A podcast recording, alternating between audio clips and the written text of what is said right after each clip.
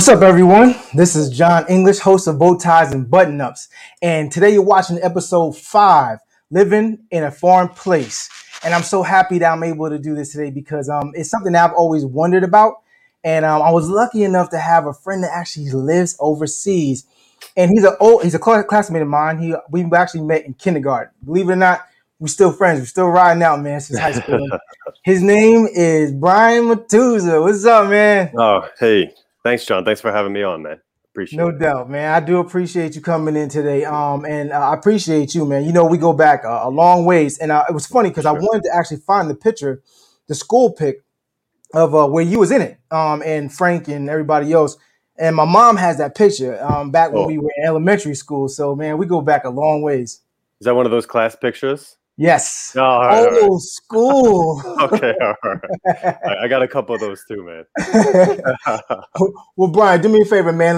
Let's tell us a little bit about yourself, and everything else. Sure. Before we get into everything, I want everybody to know who you are. Okay, sure. Longtime friend of John. Went to elementary school, junior high school together, and I live in Niigata, Japan, and about 6 years ago, I opened a small business. I opened my own English school, and I've just been kind of doing that for the past 6 years and just kind of doing my best to grow my business and things like that, So sweet, it's definitely been a good time. I've learned so much. I mean, you would have to. It's a complete different culture and everything, man. Sure. So I know it's totally different way of living. Right. Well, I've had a lot of help too from a lot of friends and a lot of coworkers and things like that. So I feel like I learned a lot, and then I was presented with an opportunity, so I took it and then kind of went with it from there. All right. So what I want to do for the people, I want everybody to see exactly a little bit of Niigata. Right. So I'm gonna show this short video, guys. It's gonna be about 2 minutes. That way you can get a little taste of Niigata without being there. So I mean, in the pandemic right now, we're dealing with can't travel. Might as well go ahead and see a little bit about it. I'm gonna go ahead and shoot that video for you guys. Just hold on. Sure. All right. Today on the show, we're talking about Japan. Japan is spectacular. The best sushi and sake I've ever had. Beautiful nature, architecture, art, people. Sounds amazing. So which city was your favorite? Which do you recommend? Definitely Niigata. It blew my senses away.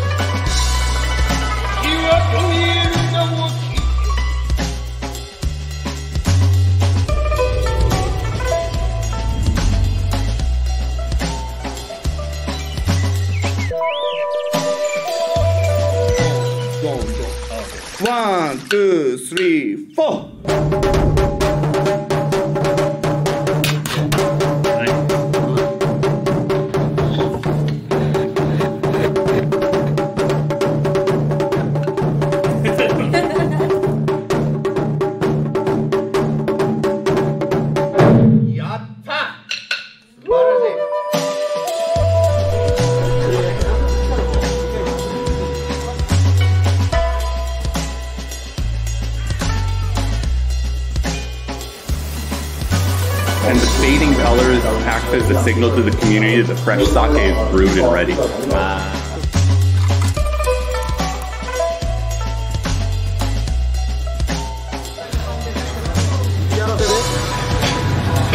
Okay.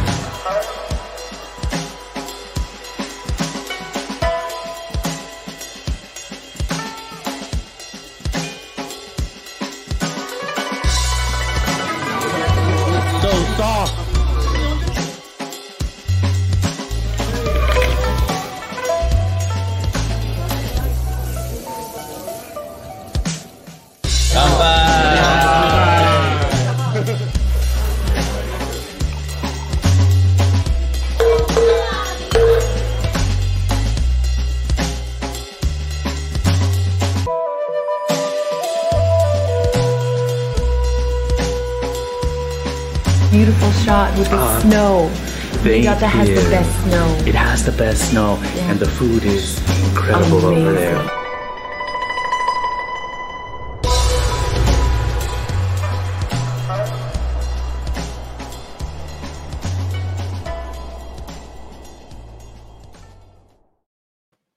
All right, welcome back, guys. Thank you so much. Yeah, that was a beautiful video, man, and I only hope one day that I'll be able to experience that as well.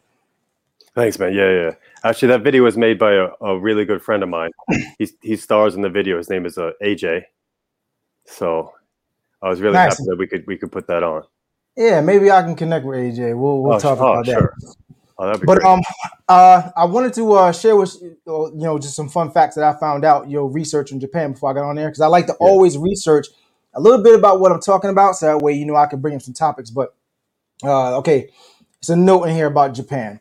Japan is a leader in the automotive and electronic industries. Japan has made significant contributions to science and technology, ranked the second highest country on the Human Development Index in Asia after Singapore. Japan has the world's second highest life expectancy, though it is experiencing a decline in the population. The culture of Japan is very well known around the world, including the art, cuisine, music, and popular culture, which encompasses prominent animation and video game industries. Anime. No, all me. I love anime, man. I'm a super fan of anime. But it's some interesting things that about that, and I want to parking lot that and then come back to it later, because there's some things in there I want to talk about. But we'll be able to talk about that during the conversation, as we go along. Sure. So first, I want to open up, man. Did you visit Japan before moving there? Yeah, I came. Well, maybe a few years before I moved here, just for a vacation. Just traveled around and things like that. Okay. Yeah. So, so you didn't spend much time. It was more so just a stop and go type of thing. I think I spent maybe 2 weeks. Okay. But I had a really, really good time. And I had some friends in Japan before I came here. So okay. I kind of went around and visited them and just kind of had the whole kind of experience kind of thing. Did you visit Japan while in high school or a little bit after high school? No, while I finished university, I was working in a company. Right. I took a vacation and came to Japan. Okay. So that's how you pretty much met people through there. Yeah. Okay. So what compelled you to live in a country that you were unfamiliar with? All right. Yeah. I was working in a laboratory, and I worked there for about 8 years, and I decided, like, before I would go to grad school, I need to do something interesting. So I figured, I'll come to Japan, maybe snowboard for a couple of years, and then go back to graduate school, and then, continue my working American life. But that's not really what happened. Snowboard. Yeah. So I know you brought up, through our previous conversation about Japan. Tell me what that is. Oh, which? The snow. Oh, yeah. Okay. Well, like you could see in the video. Yeah. Niigata is called snow country. So there's some places that in one night you'll get like 1.5 meters of snow, or maybe 5 or 6 feet of snow, So that's the snow. Sometimes it starts falling and it just doesn't stop. Wow. Yeah. I knew it has to look absolutely beautiful, because I mean, the structures, and when we're talking about culture and the buildings and everything you have in there as far as art, because the buildings are actual art for the most part. And when you look at it, and when you dive out to what they do to it, it's interesting, because I'm an artist. I claim that very hard all the time. Right. So art is one of the things I look for in structures. I've always been a landscape photographer. So I always look for interesting structures to take pictures of. And I know Japan has some of the most beautiful ones that, along with China and the rest of them, Asia, period, has some awesome structures that they have. They make them, they have a flow to them. It's not just all clean lines. They actually take advantage of textures and everything. Right. Actually, in the video, one of the places that they showed is called the Northern Culture Museum. Mm-hmm. And that's an old, maybe like a daimyo residence or something like that. So I've been there many times, and actually I worked with the museum to write information about it in English. Wow. So it's amazing, beautiful place. Nice. Yeah. Real quick, I want to apologize to those podcast listeners. It'll be on the podcast. The video is on my YouTube and also my Facebook page, Bowties and Button Ups. So if you are a podcast listener and we're speaking about the video, which I showed earlier, you'll be able to see more of that on the YouTube show in my description. So going on to the language barrier, what steps did you take to overcome that? And how did you, be able to assimilate into their societies in such a way? Well, when I first got here, I made it a point that I had to spend at least an hour every single day to study.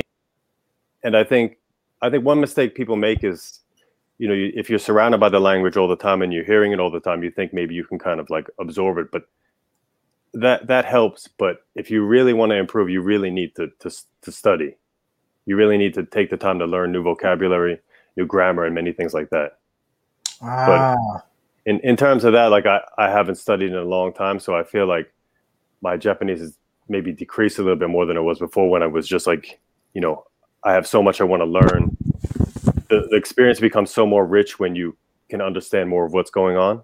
Mm-hmm. So, with work and things, I'm kind of so busy that I've lost a lot of that kind of time and motivation. But so, how long have you been over there? Oh, 15 years. 15 years. Yeah.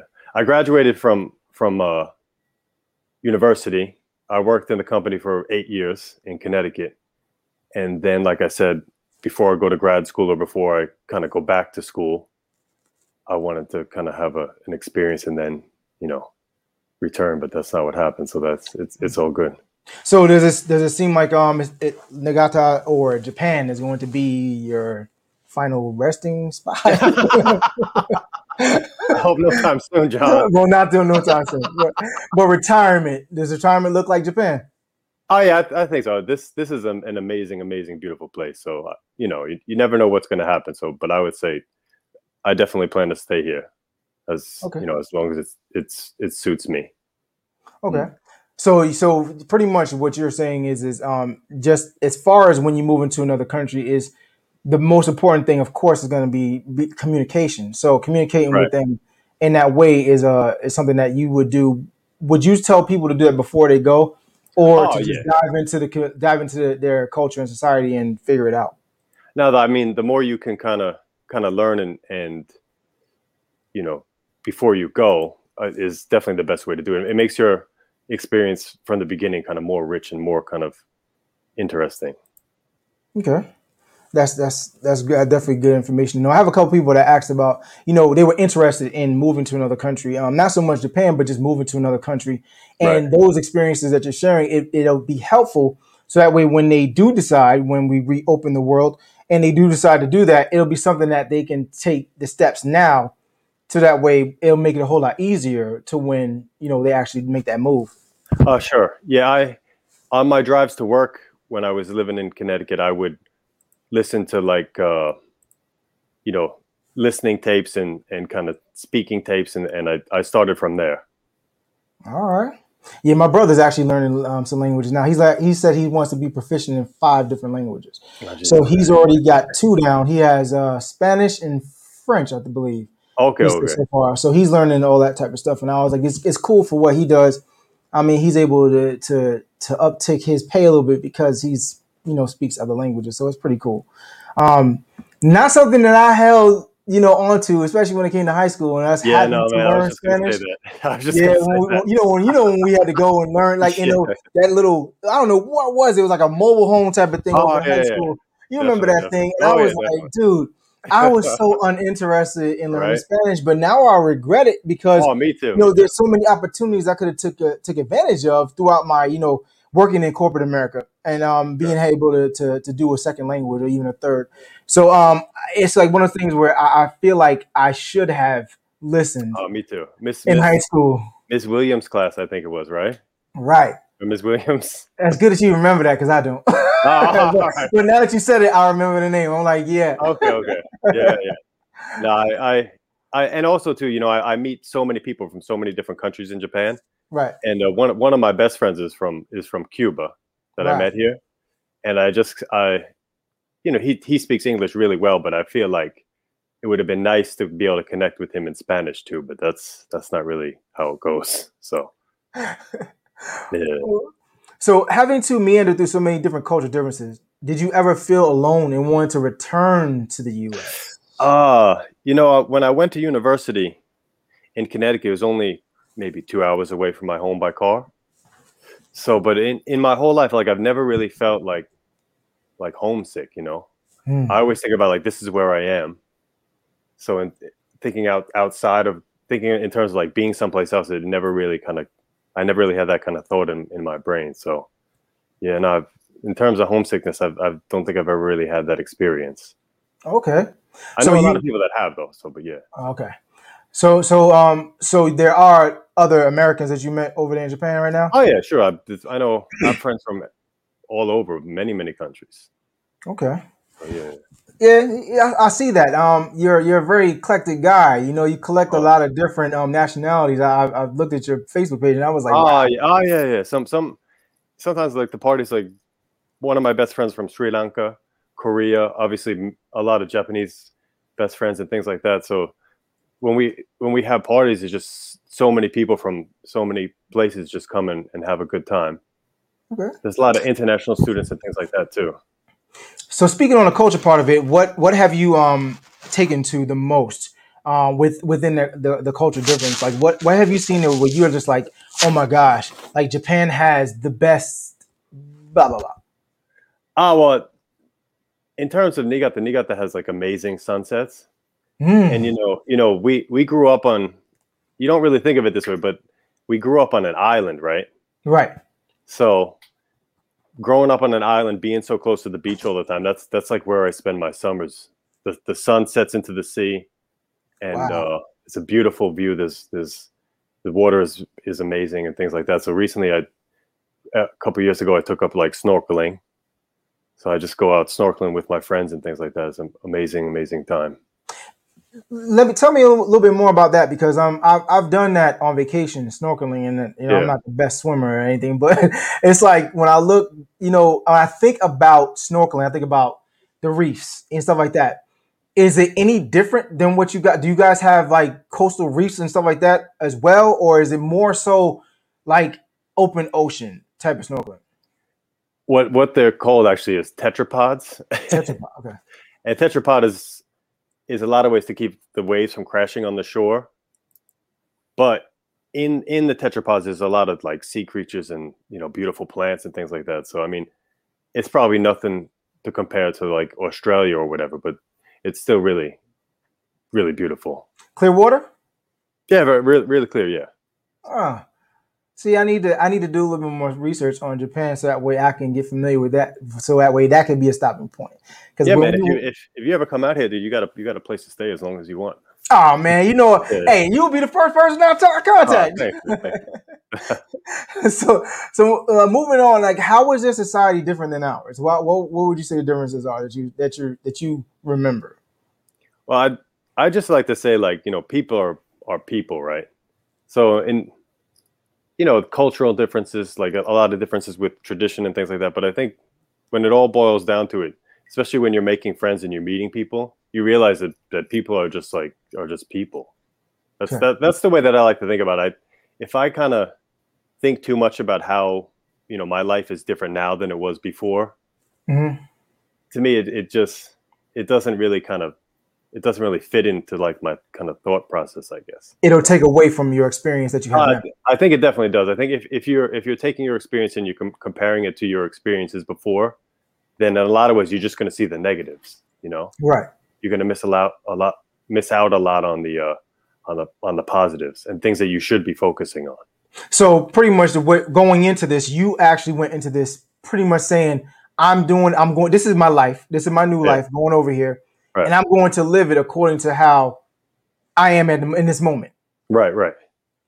And I learned that from before I went to university. I worked in kind of a corporation. So a lot of the people that I work for, one person especially really kind of impressed on me. Like, you know, he would say to me, you know, you should try this. And I would say, no, I can't do that. You know, I don't have the education. I didn't go to school. I don't have the experience. And he said, you know, what's the worst that could happen? You could at least try, you know, at least ask them if it's okay if you join this department for a day or something. And so I was like, okay, well, I'll try, but I know it's not going to work. And of course, and it worked. And then you're like, that was easy. Like, why didn't I think of this before? You know, that's a great life lesson when you think about it. Yeah. I from there, I made it a point.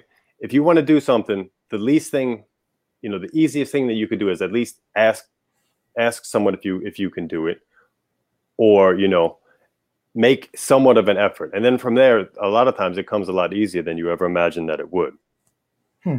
So, yeah, from there, that's, I've kind of, that really impressed me. And from there, I kind of just went forward. That's really humbling, man. And, you know, I'm going to, we're about to move into the nuts and bolts of this. We got through the marriage, we got through the engagement part. Now we're going to move into the marriage.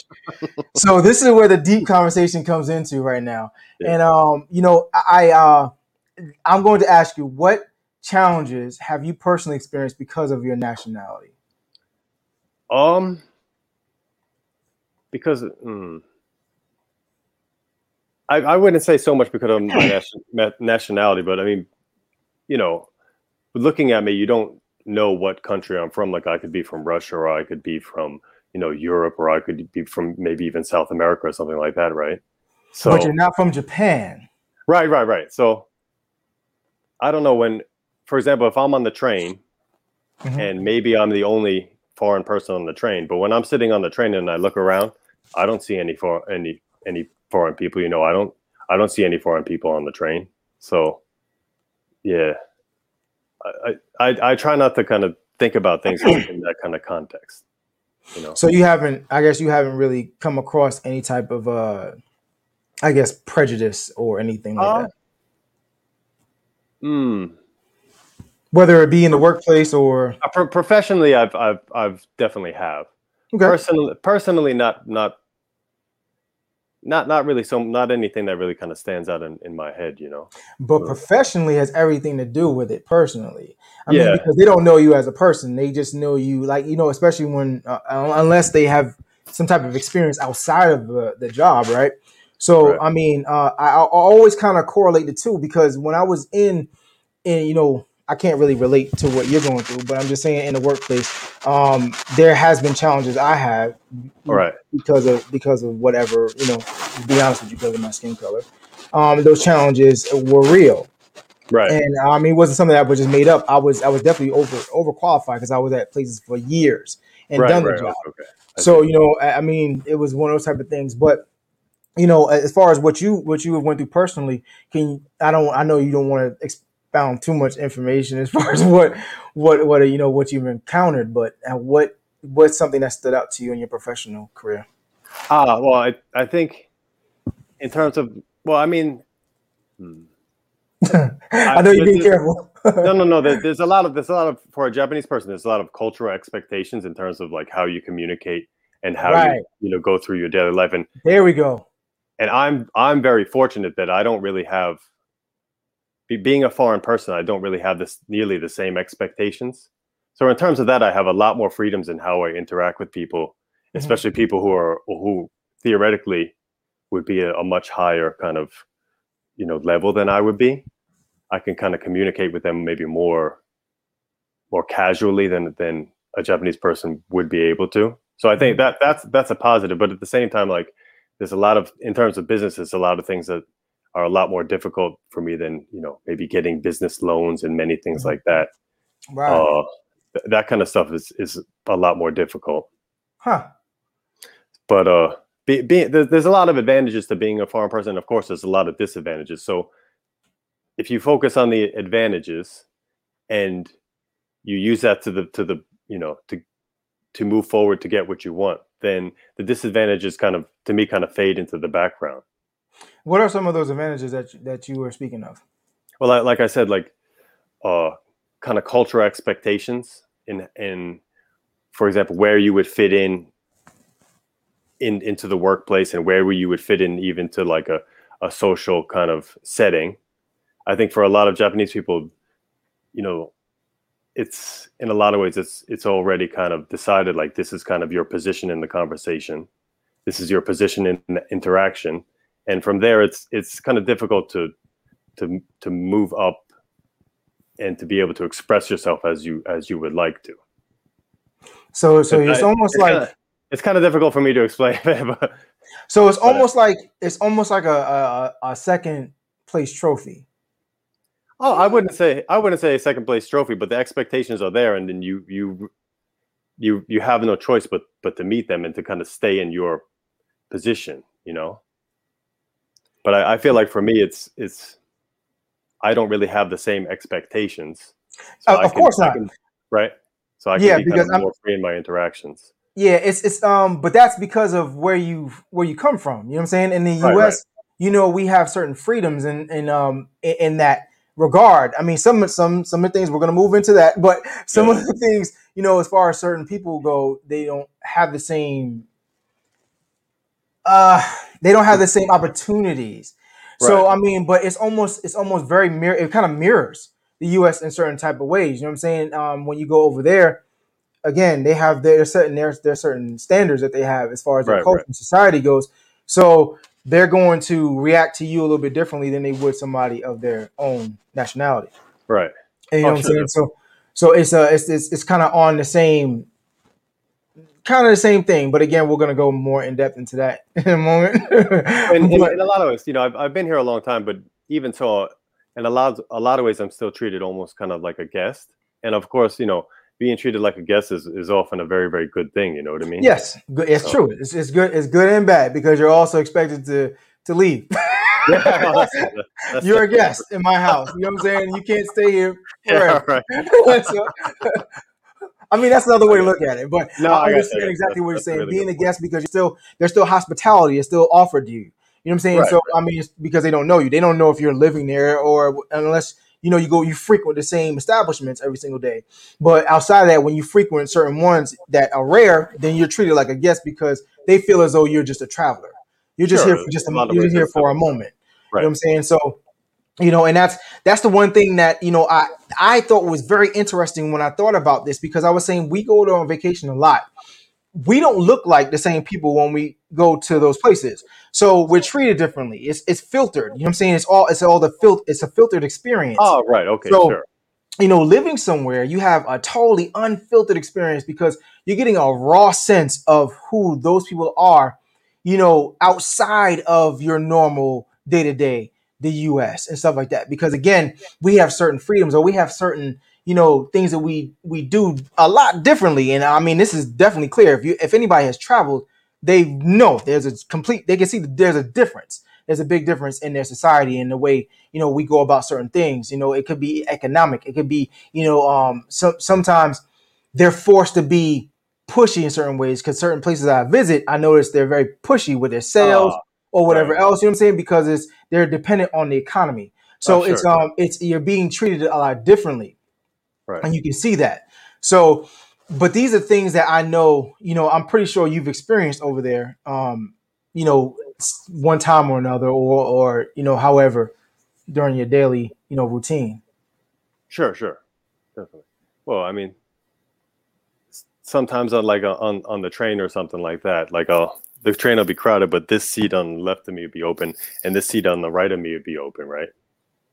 You know, maybe somebody doesn't want to sit next to me, but you know, for me, it's kind of nice because I have more room, but at the same time, you know, you feel kind of like, you know, why don't people want to sit next to me? But a reason might be just as simple. Maybe they feel like if I ask them a question in English or something like that, they might not be able to they might not be able to help me. Right. Mm. So, I mean, if you think of it that way, it's probably more than likely not something malicious. It's just, that's just kind of the interaction of the situation. Well, that's huge because that has to deal with perception. Sure. In a lot of ways, that's a reality of you know, our society over here in the U.S. as well.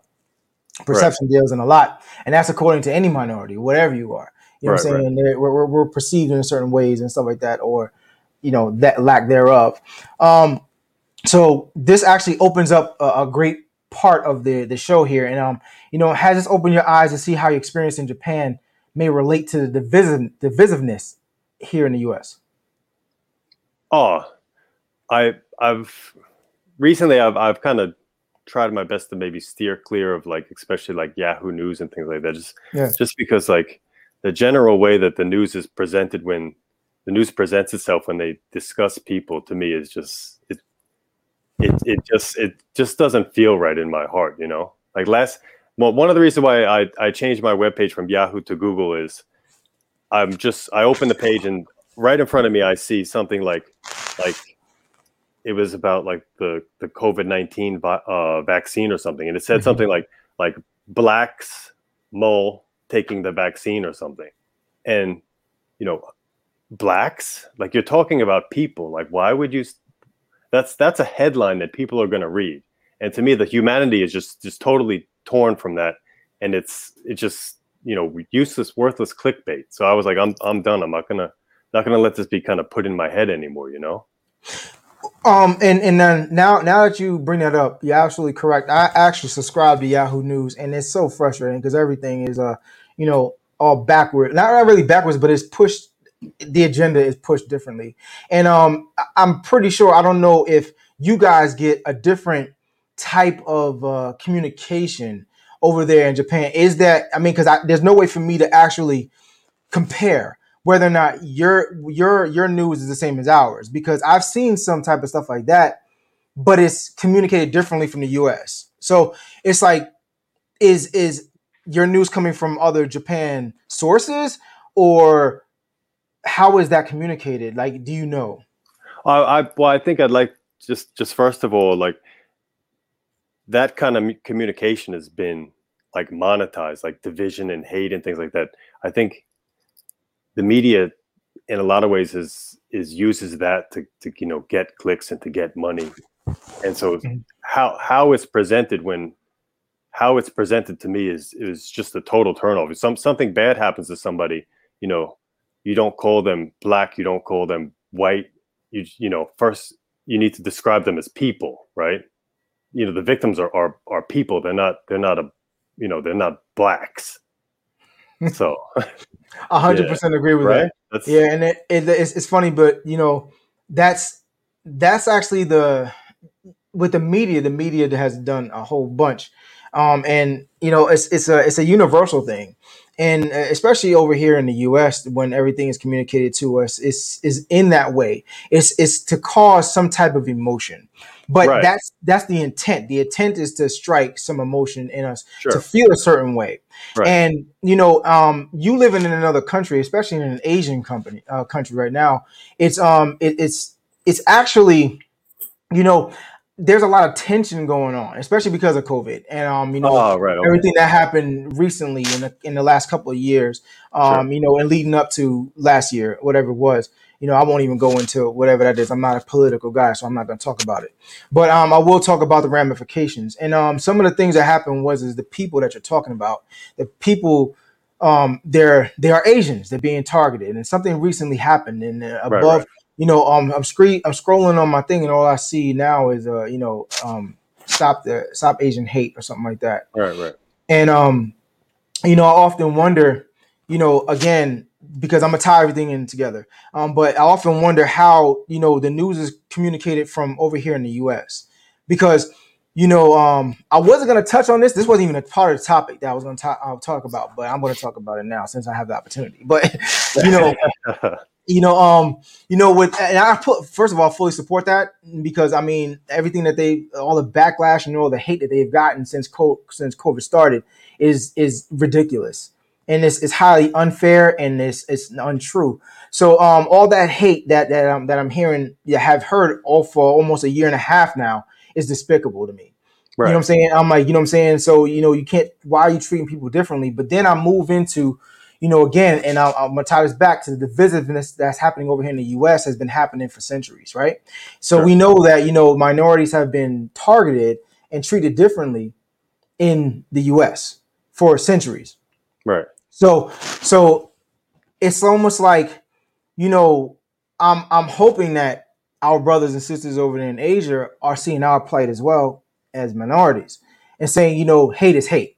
So I'm not going to just speak up because now it's me. Right. I'm going to speak up because now it's a universal thing. You know what I'm saying? It's people. It's people that may not necessarily look like me, but it's the same hate that's been embedded in our society over here in the U.S. for centuries. You know what I'm saying?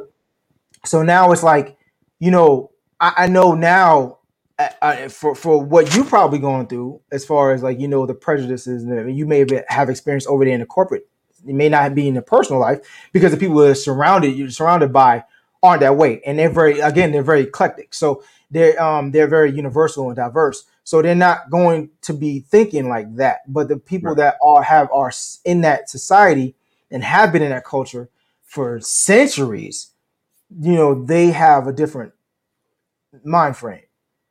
Okay, well, in terms of like responsibility, you know, Asian responsibility, you know, Black responsibility, things like that. It's everybody's responsibility, right?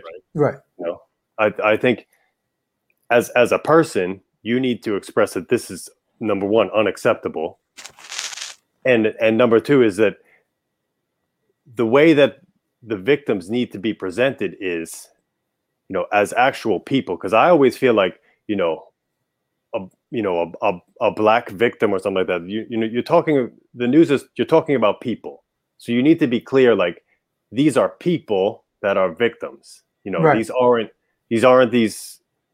just these words on a screen that are victims. These are actual people that happen to be Black. That person, whatever the victim is, just happens to be Black.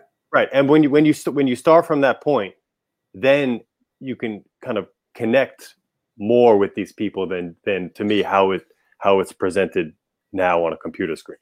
That's a part of humanity. That's a part of you being human. That's how it needs to be presented. That's how it needs to be explained. And it's that specific thing, which is, I believe, is one of the main reasons why, you know, this separation or this divisiveness will continue to happen, is because we have the media and the way they identify minorities in that way. Because then, you know, it's programmed that, you know, it almost seems like it's one of the things like, oh, here goes another Black person dying again, like, you know what I'm saying, because they didn't listen or whatever it is. Exactly. And it's like it becomes one of those type of things that is going to remain a constant because of the way we're portrayed. And you know, I know I'm really curious. I'm so curious how you know the media is over there in Japan. And I know you said people are people and the media is media, but you know, I'm like, is it a universal thing? Have you seen a constant? Have you seen something like very similar from Japan to US, the way to communicate media as far as that? Not just clickbaits, but more so the television and everything like that. Is it still all about the programming and for them to get the audience? Well, I will say that I do my best not to watch television at all. American television or Japanese television, but I think that in Japan the minority is so small that like being part of the news is more of a rare thing than it is kind of, you know, the usual kind of thing, right? But you know, a lot of times too, like you feel that you're not being represented as you think you should be in terms of news and things like that, right? Or so I mean, I do my best to kind of try to kind of steer clear of that kind of communication from the start. Okay. So. Well, man, I applaud you for that. It's so hard, man. No, I understand exactly what you're saying. Yeah, but for me to kind of invest thought and energy into think about how people perceive me and how I'm being treated.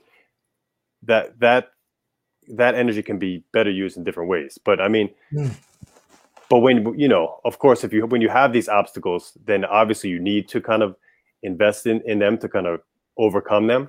But I think in terms of my own personal life is that I've kind of, I think I'm really good at just kind of navigating kind of around them and not kind of having to, you know, necessarily overcome them. I just can kind of find ways just to kind of, you know, keep moving forward in a different path or something like that. You know what I mean? Like if I can't get a business loan or something like that, I'll use my savings or something, you know, it's not trying to overcome that obstacle. To me, it's just easier to kind of do my best to work around it. But I understand exactly what you're saying. If you have a wall in front of you, then that needs to be addressed. But in terms of my own personal struggle, I've been fortunate enough where I've been able to kind of, you know, go through life and, you know, my business and a lot of things like that by just kind of finding different ways to do kind of the same thing. That's resourcefulness. Well, for me, so what I'm saying is like for me to kind of try to relate to, you know, the struggles that you have, I really can't do it. So I don't really, I'm not going to going to try to do it. I'm just going to tell you that I have, you know, been fortunate enough not to have to have that kind of experience. And yeah, in the U.S., that's and I understand, because in the U.S. Right. That's more common than it is anything. But you know, Japan, it's a lot different because you are the minority in Japan. Right, right. So it's you know, and that's in that I guess in that way, I guess it's probably part of the resources that you were offered here in the U.S., you were able to take them over there. So yeah, your mind frame of thinking, because I mean, where we come from, you come from, you were in Amityville, you know, we were very diverse, and the majority was black. So yeah, you know sure. what I'm saying? But you were in that, so you were able to, you know, understand and be a part of that. Right. You know, and see what we went through.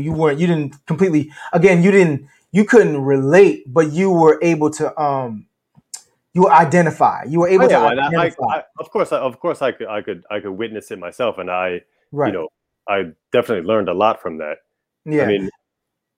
I mean, having an experience like that, you know, you could learn how other people feel, and you can right. relate much better to them than if you didn't have the experience. You know, which is why you were probably as successful as you are over there, or haven't really encountered as many of those experiences that I would, you know, one normally would.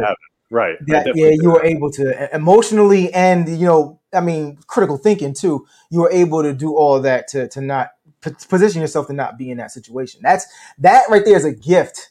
No, I know. Believe me. U.S. I definitely know. Well, it's a gift from my childhood, and there's a lot of things that you have in childhood that you don't really appreciate until you get older, and you have things to kind of contrast and compare it to, you know what I mean? Right. So I mean, being a minority, you know, in my school experience from kindergarten through high school, and then going to Japan and being a minority, to me, it's, you know, it's more common. That's just been my life, you know. It's your life. To think about it, like, be on the train and to, in my head, to think about, oh my God, I'm the only white person on this train. That, you know, what is that? Having that kind of thought process to me is just not me, you know. Got it. Yeah.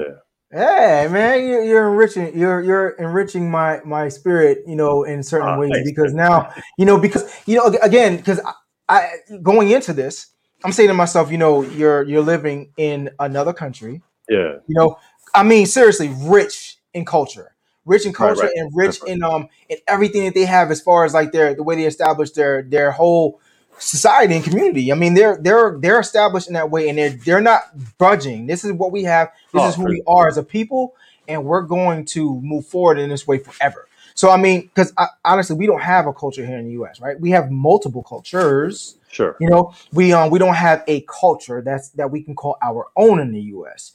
So over there, they do. So I mean, their traditions are so deeply rooted that once somebody from a different culture comes into that, it's like shock. It's culture shock, because we don't know how to assimilate, or we don't know how to, you know, completely be a part of that. So there's always gonna there's some resistance, right? When I go on vacation, we're tourists. First of all, there's nothing we can do about that. We can't look different, right? When we're in that situation, there's no possible way we can look different, because we don't look the same as everybody else. So, you know, when we're going there, it's almost like, I'm like, oh my gosh, this is beautiful. Like, everything here is so wonderful. Yeah. And, you know, they're sitting here, I'm pretty sure they're like, tourists, we see this every day. And these guys Oh, for sure. So in terms of like assimilation, I like to think that like not so much thinking about how I want to kind of assimilate into tradition or into any kind of, you know, culture or activity or anything like that, but I'd rather just feel like, you know, I want to be just a part of it. You know, I mean, to join in, you know, even as an outsider, that's a really good experience to me. Right. And that's something that, you know, I try to understand or try to implement when I go on vacations and to go somewhere new. I try to, you know, be a part of that, You know, but it's so tough because, again, it's almost like you're taking yourself out of it because you're on vacation. So, you know, you're leaving. So you just want to see the sights and the food and experience that and then leave. But you also want them to accept you for being there. Okay. And experiencing their country in that way, in that culture. Right. You know what I'm saying? So, you know, I from your mind frame, you are deemed for success because you went into it knowing full-heartedly that, number one, you were different. Number two, that they're no different than you are. They just speak a different language and they may look different than you. And it's that right there is, you know, that's a recipe for success because you're no longer saying in your head, I'm different. You know what I'm saying? You're no longer taking yourself out of it. You're including yourself in society, period. Not Japanese society. You're including yourself in society as a whole, which is what we're not seeing, right? We're not doing that. We're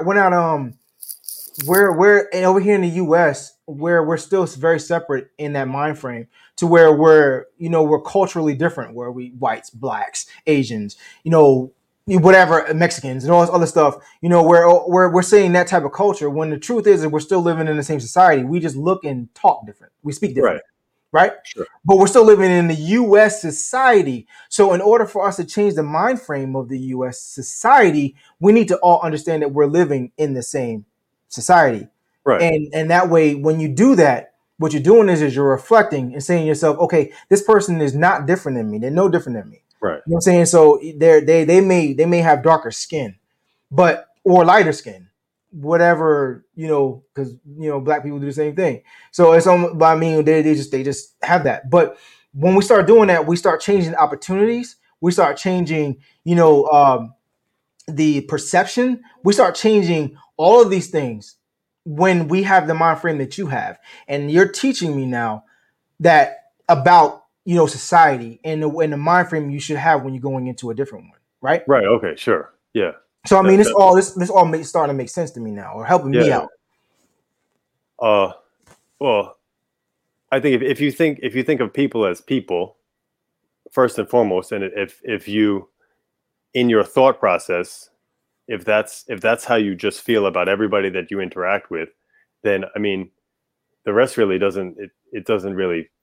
Or it shouldn't really factor into how you communicate with your friends and just people that you meet. You know, it's I think dividing people into groups like that is the place that it comes from most is lack of experience interacting with people that are different than you. And as soon as you have those experiences, then all of that just fades away because it's your mind knows that that has no value to group people like this. And when you learn that, then you don't think like that anymore because you're holding yourself back with that kind of thought process.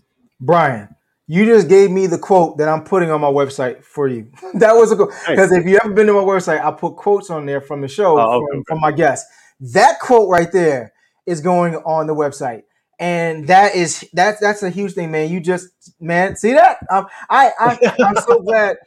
Man, I learn a lot from my guests, and I try to do that because, you know, through conversation is how you learn about people and you learn about experiences because we have to understand that we don't all experience things the same. You know, even when we experience it, the perception is different. We may go through it differently. It's the same thing, man. Like it's a universal language, like art. It's a universal language. Right. You know what I'm saying? We all perceive it differently. We may see something and it may seem so simple, but somebody else may see that and say, "There's a lot of depth in that." So it's so much, man. I love these conversations, man. It makes me happy. It makes me happy, excited. Well, seriously, I think the biggest problem is that the way that we communicate now is, you know, as a world, is you're on one side of the computer screen, I'm on the other, and we have no kind of direct physical kind of relationship. You know, we're just communicating through a computer screen, so you're not really experiencing what I'm trying to express, and I'm not experiencing what you're trying to express, and I think that just causes like animosity really quickly in terms of any kind of communication. When you're doing it face to face, you could feel the other person's, you know, emotions about how they're reacting to what you're saying, and you're much more conscious about what you kind of express. And I think you, from that, base point, then you can build the conversation from there, interacting at, emotionally at the same time along together. When you're doing it kind of through a computer screen, you don't have the same kind of interaction. So I think that, I don't immediately see how something that I said made you feel uncomfortable. And the same thing for you. You don't notice that what you said doesn't really, kind of fit into my thought process. So when two people sit down next to each other and they communicate, then that's how, relationships grow. And, divisiveness in America and things like that, I think if you start from that point and communicate like humans were, made to communicate, but, face-to-face conversation, then you immediately, with the person you're talking to, you immediately form much more of a relationship than you would communicating in any other way, on the phone, through the computer, reading the news and things like that. Face-to-face communication and, understanding truly what someone's trying to express is really the only way to kind of move forward. Right. In terms of improving, everybody's lives. Yeah. And I think that's, I think what we have to do is break down those things that we were taught, by before us, because a lot of that comes into play when we're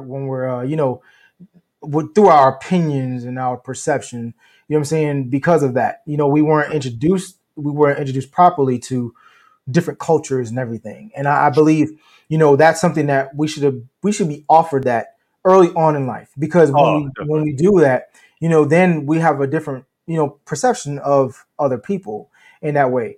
But, it should become part of a curriculum, man. I believe wholeheartedly that, when we're talking about through elementary school and above, I feel like we should be, given opportunity to travel. And when the world opens up, they should open up, like schools, be able to travel to other countries or wherever else to see how other people interact and how they live. Because then, it opens up a more human side of you that you probably never even knew you had, or not you have it, but acknowledged it was there. Because of the, the circumstance or the situation you have at home, whatever it is, whatever we're taught, but there's more to that outside of it. So, and we were lucky because we had a really, rich kind of cultural experience growing up in school. There were a lot of students came from abroad, a lot of students, new students from South America, from Jamaica, even like exchange students from Sweden and things like that. So I think if we look at that from our perspective and having our own experiences, then we can't necessarily relate to people who haven't had the same kind of experience. And in terms of like relationships, life is about experiences. You meet people and you learn things from them, and then it helps you build relationships with other people. So I think for us, having that opportunity when we were young, and now we get older, and it's much. I think we have a much more of a clearer view than people who may have not had kind of the same experiences in terms of just kind of people in general. I agree. And I feel like, but that's, I guess it's because of how am I going to say this? I guess, Long Island being what it was is New York period is a melting pot. Right. So, I think that's where the advantage is. The advantage of living in New York is that we get to experience other people, And, the rest of the nation doesn't so much have that advantage or that opportunity. Right. So I think that's where there's a disconnection. Well, the disconnect is what they learn about people that they never met before is what they see on a computer screen. Right. Which is what that has nothing to offer. That has nothing to offer. Like you're just, even something presented as a positive can't be kind of expressed as a positive because you don't have any experience of how to relate that in your own kind of mind, right? You've never met a person. You've never met, maybe these kind of people that you consider to be different than you. So you don't really have a way to kind of to put that into your mind in terms of how to, think about it and relate to it. So that's 100, man. Well, I'm gonna move on from that. That was actually a great portion of the you know, of our show. And I'm going to move into what you're doing, because this is huge. So how did you build your business and what challenges did you want? I think we already went into that. But how did you build your business? Let's talk about that. I was really fortunate. A friend of mine, he actually had two schools, and he's focusing on the one that was growing much faster than the other one. So he said, we're moving out of the school, and do you want it? I was like, nah. At first I was like, oh no. But then I thought about it, and then I thought about how I could kind of start out slow and and move forward from there. So I said, I just kind of jumped in with 2 feet. I was like, oh, yeah, I'll do it. And then, in the beginning, we've kind of taken my time to kind of get everything set up the way that I wanted it to. Okay. And then, made a couple good decisions in terms of advertising and things like that. And then the ball just got rolling, and, students that enjoyed themselves, invited their friends and their family and things like that. So then from there, the bigger it's getting, the kind of the faster rate it can grow. So is your business virtual, or is it one-on-one? It's because I know you're teaching, them to speak English, right? Right. So I didn't get into the virtual thing. Okay. I just, when things got kind of locked down and things like that, I closed the school for like maybe a month or 2 weeks here, a week there, 2 weeks here, like that. And then, because I felt like if I started to do things virtual, then it kind of changes the culture of the class, So you're sitting with people, and I felt as soon as you put it on the internet, you're removing a lot of like you're kind of changing the class in a way that you might not be able to kind of change it back the way that you had it before, So I did my best to avoid that. So the difference, and this is a huge difference, I'm going to say, the difference between your school and some of the others is because you focus on the human aspect, the connection, the human connection, right? More so than having a convenient option. Definitely. Okay. For kids, I didn't want. I felt like, seeing me on a computer screen, I feel like I would just be like, just over them, just kind of like talking to them, right? Not enjoying something together with them, but just being like the guy on the computer screen who's kind of in charge and telling you, what to study and what to think. Right. Yeah. Okay. Man, that right there, it tells me a lot about who you are personally. I mean, especially when, you're learning separate things, because you're more focused on the human aspect of life, sure. And not so much, the advancement of your career or the money aspect. You're focused on the enrichment of, community, which is what you're doing. What you're doing is you're building a community. Well, in terms of building a business, I think you have the image in your head, right? Right. And then as you move forward from there, then everything else kind of falls into place.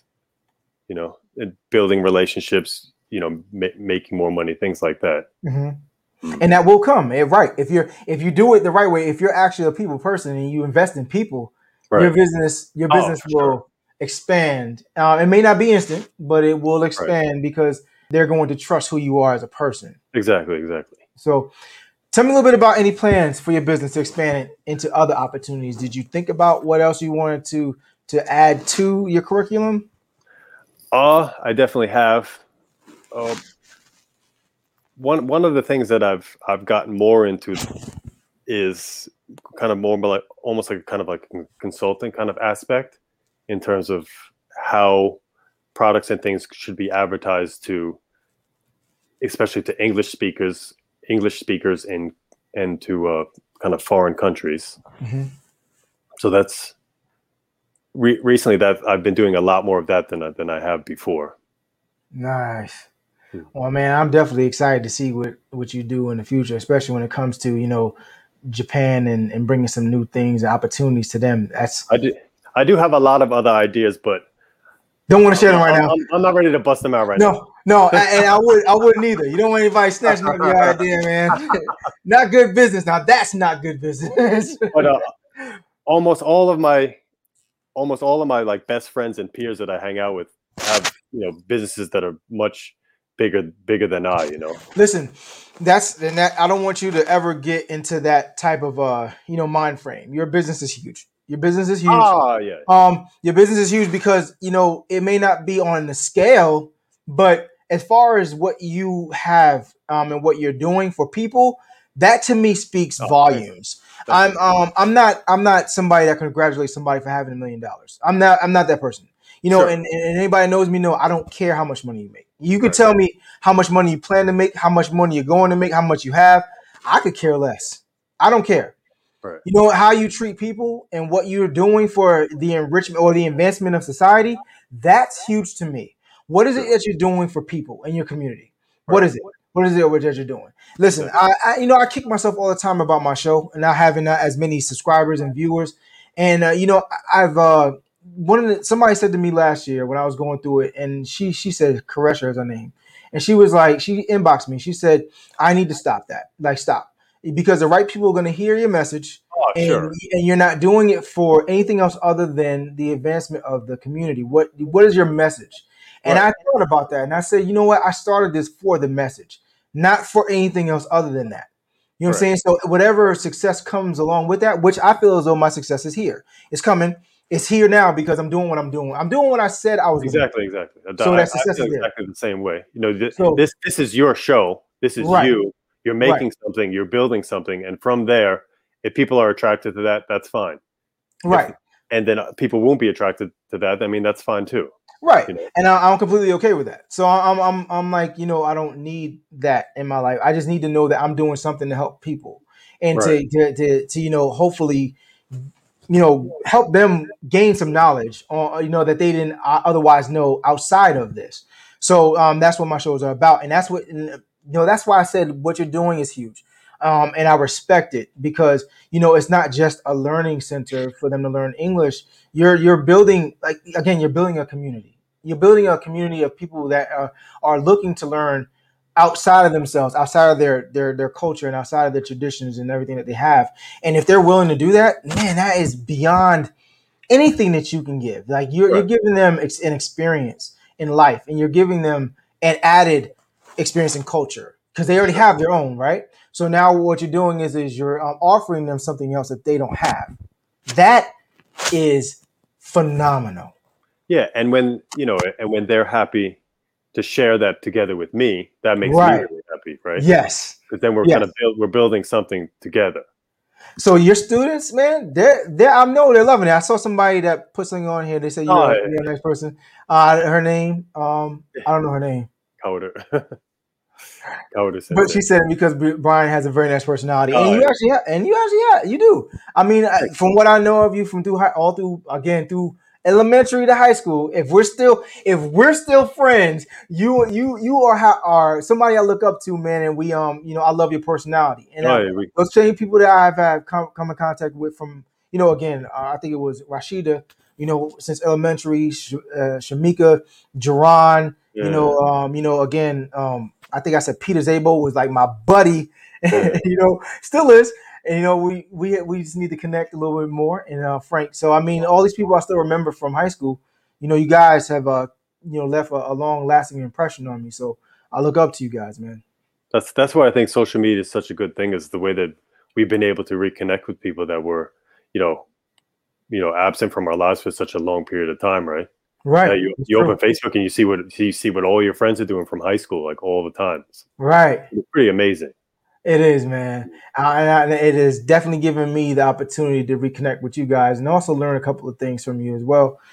But, I guess now we're going to, close it with it. What advice would you give others if they wanted to relocate to another country? What do you have?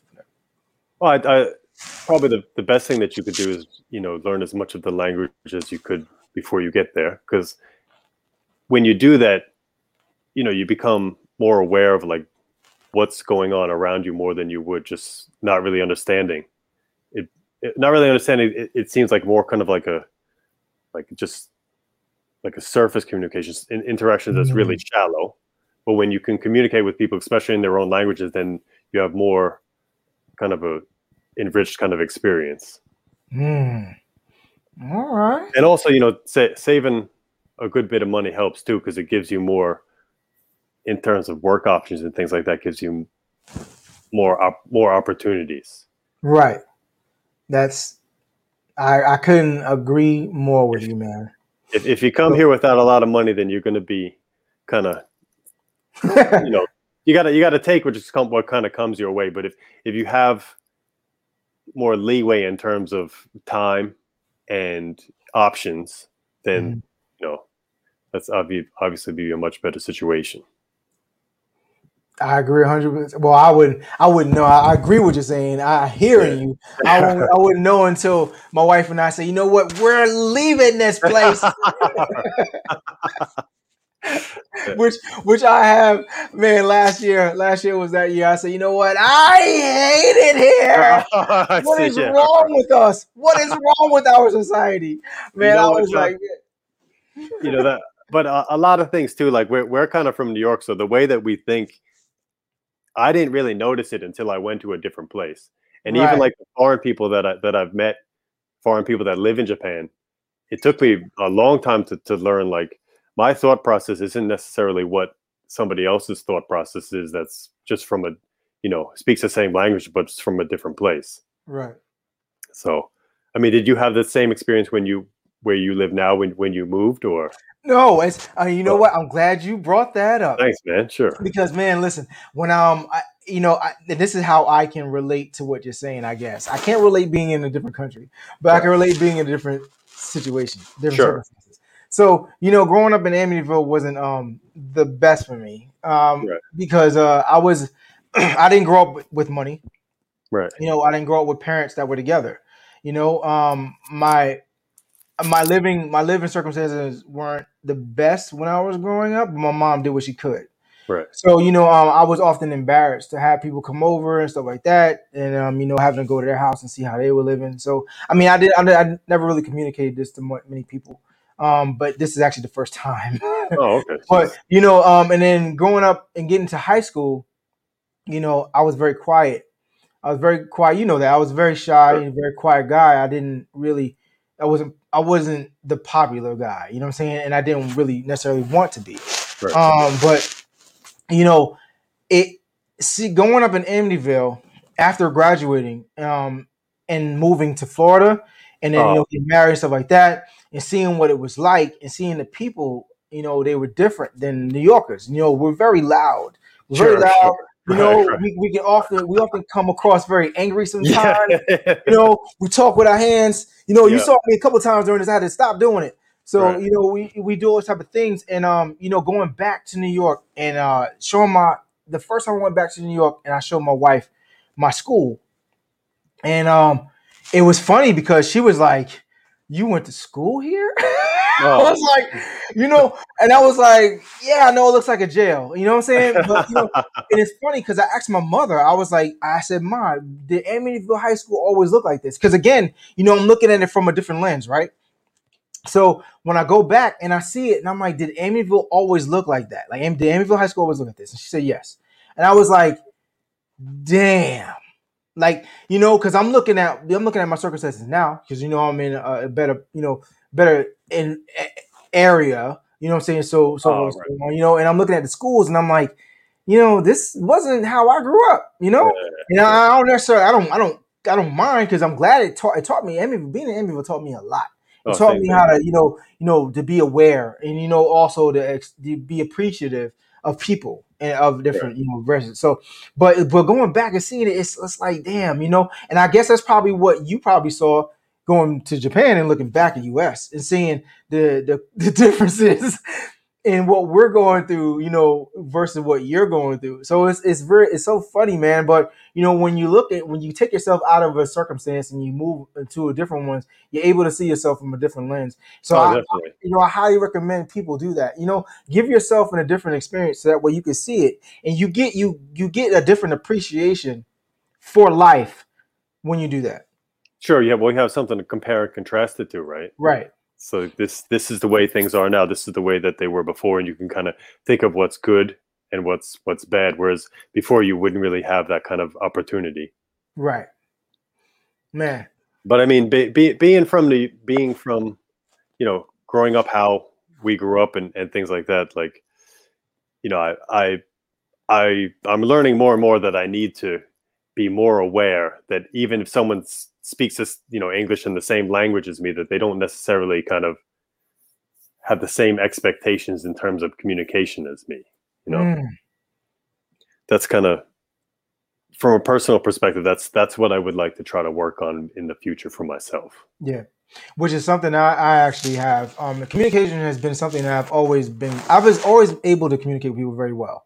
Right. If they talk to me, they know that. They know I'm a talker. Yeah. But, you know, I have to, number one, trust you. And I also need to be able to feel like you're interested in who I am as a person. Sure. Definitely. You know what I'm saying? So that's when I open up and the floodgates come out. I will talk for hours, which, you know, we've already started. But, you know what I'm saying? But, you know, that was just something that, you know, I've started to realize that everyone does not communicate the same as me. So, you know, I started to I took this course right before I left the bank on communication. And it taught me a lot of things about, you know, areas of improvement and who you are as a communicator. Like, how do you communicate with people? Are you someone, you know, it's just a whole bunch of different things, areas. Like, are you the initiative? Are you the bossy one? Or, you know, different terminology that they use. But it's just like, when you look at it, you say, what type of characteristics do I have as a person? Sure. Like, am I that person that, you know, it's very like demanding of someone, you know, when I talk to them? Or am I a know-it-all? Like, do I always come across as a know-it-all? Or am I somebody that listens and then communicates the way you feel as though they need? Am I that type of person, right? Right. So, you know, I was able to learn some things on that, and I'm still learning, but I now know what type of person I am. I'm that listening guy. I listen before I speak. Sure. You know what I'm saying? I'm not somebody that talks before they know everything. Like, you know, wait, you should be doing this, blah, blah, blah. I'm more of the person that listens, and then I offer what I have. Right. So well, that's a good skill to have with, you know, doing the podcast and things like that, right? Right. No, I feel like I've just been talking and John has been, you know, trying to join in. You know what I mean? Really? I feel like I've been talking too much. I feel like I've been talking. I'm talking. But hey, man, I want to. I'm gonna close this off. Let me just say that stuff out for just so you guys know. I do have a YouTube page as well. I don't know if you're looking at this on YouTube or Facebook. So, you know, feel free to follow me on YouTube. You know, getting those views helps. As well as I have a website, Bowties and Button Ups is everything. So when you guys search, that's everything on there. Thank you so much, Brian. Sure. So much, man. This was like really good information that you shared, and also your perspective on living over there, man. Because again, I think a lot of people are interested in some type of ways, form or fashion on that. And hopefully they gain something. And you were a great guest, and I appreciate you, man. Oh, thanks, man. Thanks for having me on. And it's nice to hear about you too, dude. It's been a long, long time. Yeah, man. It has, man. It definitely has. But we've been on Facebook ever since I got on, so it's we're still friends for forever, man. You're a real good guy, man. I'm looking forward to seeing what you do with your business. Like, seriously, I really am. I would like for you to continue sharing that. And you have a couple of people that I'm interested in connecting with. The guy that did the video, and also the one. I think you said the nutritionist. I think we need to connect him. I'm still looking for a nutritionist to talk about, you know, nutrition in men. So. Right. We'll talk about that later. But hey, guys, thank y'all so much for tuning in. I'm glad for the engagement. I look forward to the next one. The next one is coming soon. I'm gonna go ahead and take y'all out with the intro. Brian, we're gonna talk on outside of this. So you guys watch my intro. Later.